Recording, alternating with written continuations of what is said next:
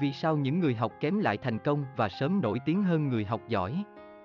Những học sinh, sinh viên cá biệt thường được quy về theo một đặc điểm chung, điểm kém, ít khi thấy mặt trên thư viện và thường tìm kiếm những kỹ năng chẳng chút hữu dụng với môi trường giáo dục tiêu chuẩn. Nhưng trên đường đời, họ lại là nhóm dễ thành công, sớm nổi tiếng và kiếm tiền nhiều hơn những sinh viên giỏi. Trong rất nhiều năm, xã hội đã đặt ra sự kỳ thị ghê gớm với những học sinh, sinh viên đạt điểm kém và nâng cao tầm quan trọng của bản điểm tốt với bất cứ ai đang ngồi trên ghế nhà trường.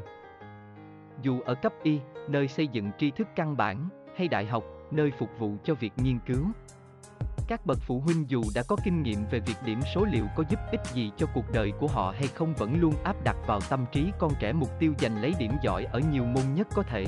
Sự thật thì, có bao giờ bạn để ý thấy những đứa bạn trước kia vốn là học sinh cá biệt trong lớp giờ đây lại là ông chủ các công ty, một nhà sáng chế thành công, hoặc ít ra, kiếm tiền nhiều hơn bạn? Có bao giờ bạn tự hỏi, vì sao không thể có điểm số 8? 9,10 trong nhiều năm học mà họ vẫn là nhóm ứng viên được các công ty tìm kiếm nhiều nhất. Câu trả lời là, những người ít khi mài đúng quần trong thư viện, ghét việc đọc đi đọc lại vài tờ tạp chí nghiên cứu hay xem các bài văn mẫu là những người luôn tìm được kỹ năng tốt nhất cho tương lai của họ, kỹ năng sống. Vì, thất bại cũng là một trải nghiệm cuộc sống cần phải luyện tập, những người thường xuyên nhận điểm giỏi ở lớp học sẽ nghĩ gì khi họ nhận phải mọc điểm trung bình.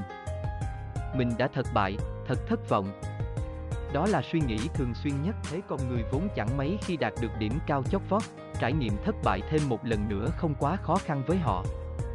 Trải nghiệm cuộc sống là tổng hợp của tất cả các kỹ năng cần thiết để hòa nhập với thế giới thực, trong đó bao gồm cả việc vượt qua thất bại của chính mình. Và có bất ngờ không, khi đó là kỹ năng mà nhóm công ty thuộc Fortune 500 đánh giá cao hơn bất cứ kỹ năng nào đối với ứng viên. Thành công là một quá trình đi từ thất bại này đến thất bại khác mà không mất đi sự nhiệt tình, Tổng thống Mỹ Winston Churchill từng nói. Ở đại học, mục tiêu là điểm số, ở thế giới thực, tất cả quy về kinh nghiệm, nếu bạn đã có công việc đầu tiên trong đời, chẳng ai còn quan tâm đến việc bạn đạt được điểm trung bình thế nào trong toàn khóa học. Điều quan trọng trong thế giới thực là khả năng thích nghi, đổi mới và hòa hợp. Không bài kiểm tra luận, không có các buổi đánh giá thuyết trình nữa đâu.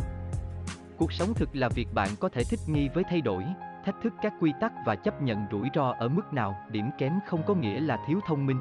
Bill Gates, Steve Jobs và Richard Branson là những doanh nhân đạt được thành công đáng mơ ước cả về địa vị, sự giàu có và tạo nên được những sản phẩm, công nghệ để đời dù rằng họ chẳng bao giờ có được điểm tốt trong trường học, nếu xét về tiêu chuẩn của một xã hội gò bó, họ là kẻ thất bại.